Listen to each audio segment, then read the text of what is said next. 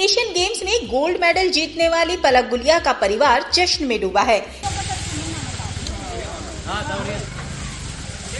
ये वीडियो हरियाणा के झज्जर का है, जहाँ पलक गुलिया के परिजन खुशी मना रहे हैं। इस दौरान आतिशबाजी की गई और लोगों को मिठाइयाँ बांटकर पलक की सफलता का जश्न मनाया गया।